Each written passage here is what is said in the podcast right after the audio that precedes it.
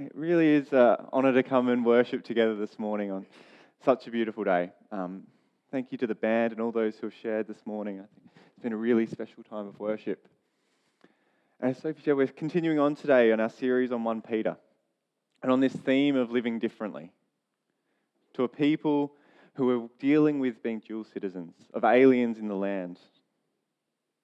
We talked last week, Eliot shared of how the people that Peter were writing to were made up of what we call the diaspora, those who had spread amongst the land. There are people made up of Jews and Gentiles following this new faith. There weren't guidelines written out to them. And as they're trying to work all of this out, they're being systematically persecuted by the state. They've been removed from their city, no longer have their homes. And most importantly, perhaps they've been kicked out of the temple. For a while after the resurrection of Jesus, the Christians continued going to the temple as they didn't see it as a discontinuation of what they'd believed before. But we think in the decades preceding this letter was the time that the Jews started to kick them out, started to say, "You're not welcome here." And that might be easy for us to accept, people who've grown up learning that buildings aren't where God resides. But to these people, the temple had always represented hope. The temple had always represented access to God. Eliot shared his personal experience of where he's felt like an alien. And I think we all have our own. I was trying to think of mine this week, and the best example for me has been times when I moved school. Back in primary school, a couple of times in my life, our family moved states. I'm an introverted person and was probably even more introverted as a kid. And moving to Sydney where we knew no one, a school where I knew no one, was an incredibly scary experience. Coming back was the same. I remember in year 5 walking into a year level of people who'd known each other for 5 years, had their own inside jokes. They already knew the sport that they played at lunchtime. I didn't get to have a say in that. They all knew the teacher, I didn't. It's incredibly scary and alien. And if you have your own experience of that, as I'm sure you do, you know, the first thing you do is you look for some sort of hope. For me, it was I looked for a friend I could cling on to. I tried to ingratiate myself into the sport. I tried to find any little sliver of connection I could find. And I wonder for these people that Peter's writing to, I wonder if they were dealing with a lack of hope. That after having lost their home, dealing with a new religion, dealing with new people, that the hope had always been God, but now they'd been cast out of the one place that had offered access. They'd been taken away from the place that had always represented God. And Peter points them to the example of Jesus when discussing this. And what's interesting to me is where he starts. The first line that we heard today was Peter says in verse 4, "As you come to him." As I read this, I realised I think Peter's using a tactic I've seen my dad use before. I'm sure many of the parents out here have used before. The framing of an instruction in something that seems almost like a question. I often got told, after you put the bins out, you can help with the dishes. He'd never actually told me to put the bins out, but it seemed like I had an option. But it definitely wasn't. What Peter says here, as you come to him, it's framed as something we can choose to participate in, but it's not. For Peter, it's an expectation. It's a natural result of living the Christian life. Peter sees it as if we are lost, if we are truly aliens, if we are dealing with rejection and suffering, our natural posture should be one to come before him. The first few times I read through this passage, reflecting on this, I actually skipped over this first line. Saw it as before the important part. But I've been really challenged since considering it to ask myself, how often do I intentionally come to him in my week? Is it something I just do when I come to a building on a Sunday morning? Or is it something I build into my rhythms and practices? Is it something I just do when I'm suffering and hurt? Or is it something I do in the good and the bad? But I think there's another thing going on in this line as well. There's a slight hurdle to coming to him. If these people had always understood access to God being built in the temple, how could they come to him?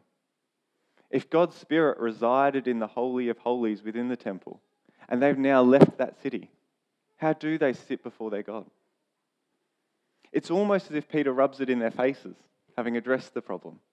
It's almost as if he saw them total their car and then asked if they could give them a lift somewhere. He's quite harsh about it. And having identified the problem, Peter offers up an example. He offers up the living stone, who he says is Jesus. And to a people dealing with rejection, suffering, hurt and loss, the Jesus that Peter offers up is really interesting. If I was writing this letter, I think the Jesus I might have identified would have been the Almighty One, the one that could take them out of their situation with a click of his fingers, the one that could solve everything in an instant. Or failing that, maybe the all-knowing one, the one who was allowing them to go through trials because there was a bigger plan in place, that he was leading them somewhere really good. It was to bring on perseverance. Luckily, Peter isn't me, because he chooses something else. He uses this line to describe the living stone, rejected by men, but chosen by God and precious to him. The Jesus that Peter offers up is one who can understand their suffering, not just at an intellectual level, but one who faced rejection, loss, and hurt himself. I hope in times where we face suffering, where we're feeling rejected, when we feel like the alien, that this is the Jesus we know. Not one that can just click his fingers and take us out of our situation, but one that can understand us and empathize with us because he walked this walk first. But there's more going on in this title than just an example, because in taking up the title of Living Stone, Jesus says he's being built into the spiritual house, into the temple itself. The temple had always been important for a couple of reasons. First, it was this access to God, that God himself chose to reside in the Holy of Holies for his nation, that the high priest could go there on behalf of the people. But the temple had many courts, and it was where communal worship, festivals, teaching, activity could take place. And so while it's tempting to think of the temple as an individual experience where one could get right with God, the temple was an intensely communal place. And to a people who are feeling lost and alien, the fact that Jesus was the first building block of the new temple might just have been the sliver of hope they'd been waiting for. I've mentioned before my experience at school, and when I came back in Year 5, what my teacher did to make me feel at home was gave me a buddy I had to sit next to. They chose another Josh. And at first I wasn't sure if this was going to lead to some tension. Was he a Josh or a Joshua? Were we going to argue of which one of us got the name? Or was he going to exclude me and hang out with the friends he'd known for many years? But what inevitably happened was he invited me to play soccer at lunch. And I got a sliver of hope. I felt a little bit less like an alien. And I think this is what's happening here. If we find our bearing in Jesus, if we see him as this building block of the temple, access to God can be restored. We can find hope. Peter then goes to address the people. He extends the metaphor from just Jesus to the people he's writing to the community. He calls them living stones too. They also are being built into the spiritual house. And he uses this metaphor of the cornerstone. We sing about the cornerstone regularly. I've heard several passages on it, and it's so rich. But I spoke to Andrew and asked for his architectural opinion during the week on what a cornerstone represents. And he said to me that the important thing is that it's laid first, not symbolically, not because everyone follows exactly that way, but it becomes a reference point for everything else. If you want your building to be square, everything has to be in line with that cornerstone. You judge whether what the stones are placed right, are doing the correct thing based on their position in relationship to the cornerstone. So these people are being told, you yourselves are being built into the temple. You yourselves as a community are access to God. And your reference point is the Jesus who walked before you. Access to God is restored, and not just in a building. Access to God is now a personal and relational experience. This is exciting in some ways. It solves problems in some ways. But the promise isn't that they'll be saved from rejection. The promise isn't that people will come to love them. The promise is that their value isn't found in the approval of men. The promise is that their value is found because they are precious and loved by the God who dwelt in the temple. This might seem like a cool metaphor Peter's come up with. Peter's version of Paul's the body being the church. But I don't think this is a new idea. Last week I was talking to Eliot and Melinda about my original thoughts for this message. And I was saying every time I've ever written something I'd like to share, I've wanted to talk about Genesis 1-3 and how it relates. It's always ended up being on the cutting room floor. But I think it's hard to talk about the temple, about what Peter's referencing without considering the creation story. Because the creation story in Genesis is packed full with temple imagery. So much so that when the temple was finally built, it was created as a mini Eden. Israel weren't the only ones with a temple. The surrounding nations did. And there was somewhat a protocol how you created your temple. Once the building was finished and completed, you'd bring an idol in. And for most cultures, you carved the idol in the shape of an animal that represented something about the God you were worshipping. If your God was a powerful God, you might make the idol a lion. If your God was about fertility, it might be a bull. But God's story flips this on its head, because instead of making an idol or allowing humans to create the idol out of an animal, God says, "You were made in my image." In many ways, we are the idol. We are the ones that are built in the temple that he created. And in the surrounding cultures, the idol and the temple got its power. Once the idol was in place, there would often be this ceremonial fire that would go around the idol. And the idol represented the spirit coming in. And unfortunately, what we see in the Genesis story is that doesn't come to fruition. Our access to God, where we walked along in the paths with him, was one where they got cast out. Access to God was denied, and a physical temple became necessary.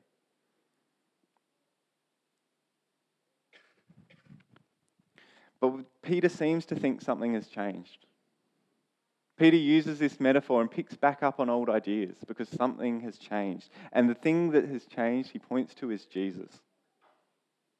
Because in Jesus, we see a human who lived a life guided by the Spirit. And Peter says we get to participate in that as well. I think this is where we see the moment of Pentecost. Acts 2, verses 3-4 says, "They saw what seemed to be tongues of fire that separated and came to rest on each of them. And all of them were filled with the Holy Spirit." The imagery is really cool. Once again, God is flipping on its head at what surrounding nations did. But it's remarkable what this truly means for us. I don't know where you've used the reference of the body as a temple. In my family, it gets used a lot. Perhaps a bit too flippantly. Often when I hear it said, what will have happened is it will be around for family dinner.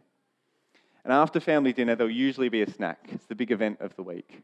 And as the chocolate block's getting broken up, it'll be passed around. What will nearly always happen is my brother will refuse it. If there's someone stupid enough to ask him, why aren't you having any? His answer will always be some version of, I'm an elite footballer, my body is a temple. He's on to something slightly correct. I do think it's important how we look after ourselves, that we realise that the bodies are something God has given us and carved in creation.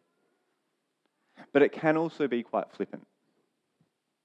When we talk about our bodies as the temple, do we take seriously the implications of the Spirit taking up residence in us?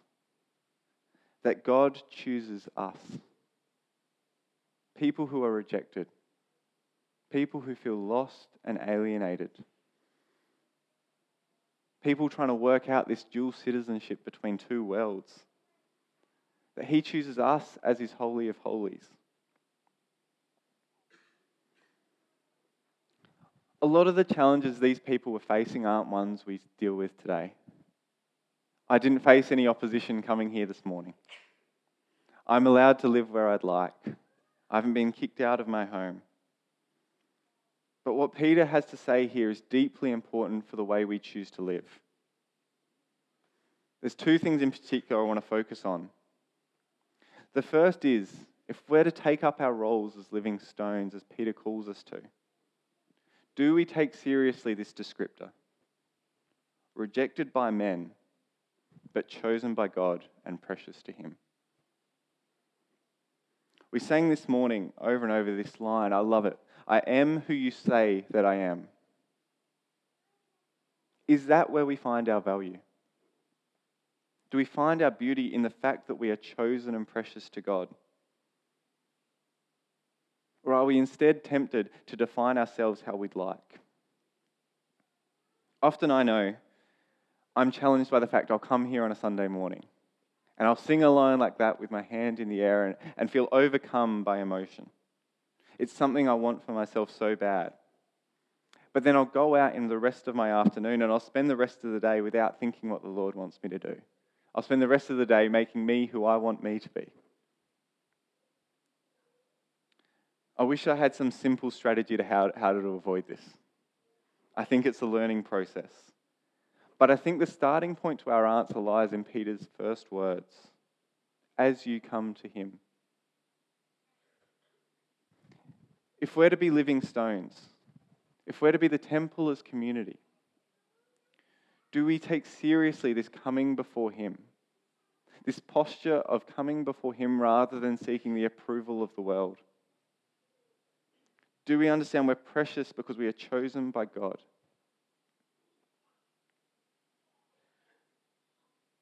The second point is one that I think sometimes it's easy for us to recognize that maybe we could be the temple.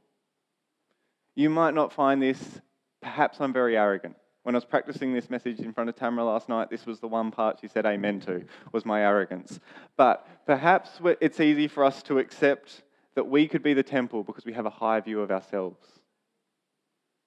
In a highly individualized culture, perhaps we can accept that God loves me so much that he'd choose me, that he loves me. However, this passage is about living stones. It's about a community. It's why we gather together so regularly. This temple that is being built is one of community, each indwelt by the Spirit. But it also means something more serious for how I treat one another. If I am the temple indwelt by the Spirit, so are you. Which means when I treat someone poorly because I haven't had enough sleep, when I purchase an item that relies on slave wages going on somewhere else, when I'm in a bad mood and can't be bothered having a conversation with someone at the checkout, when I elevate myself by putting others down, I sin not just because I do what the Bible tells me not to. I don't just cease being a nice person for an instant. I sin against the temple of God, against his creation. I think it's why the Bible is so often links justice and holiness. Because a lack of justice in how we treat one another represents a lack of holiness in the temple. And we saw how seriously Jesus takes holiness in the temple when he flips over tables when they didn't recognize the power and beauty of God.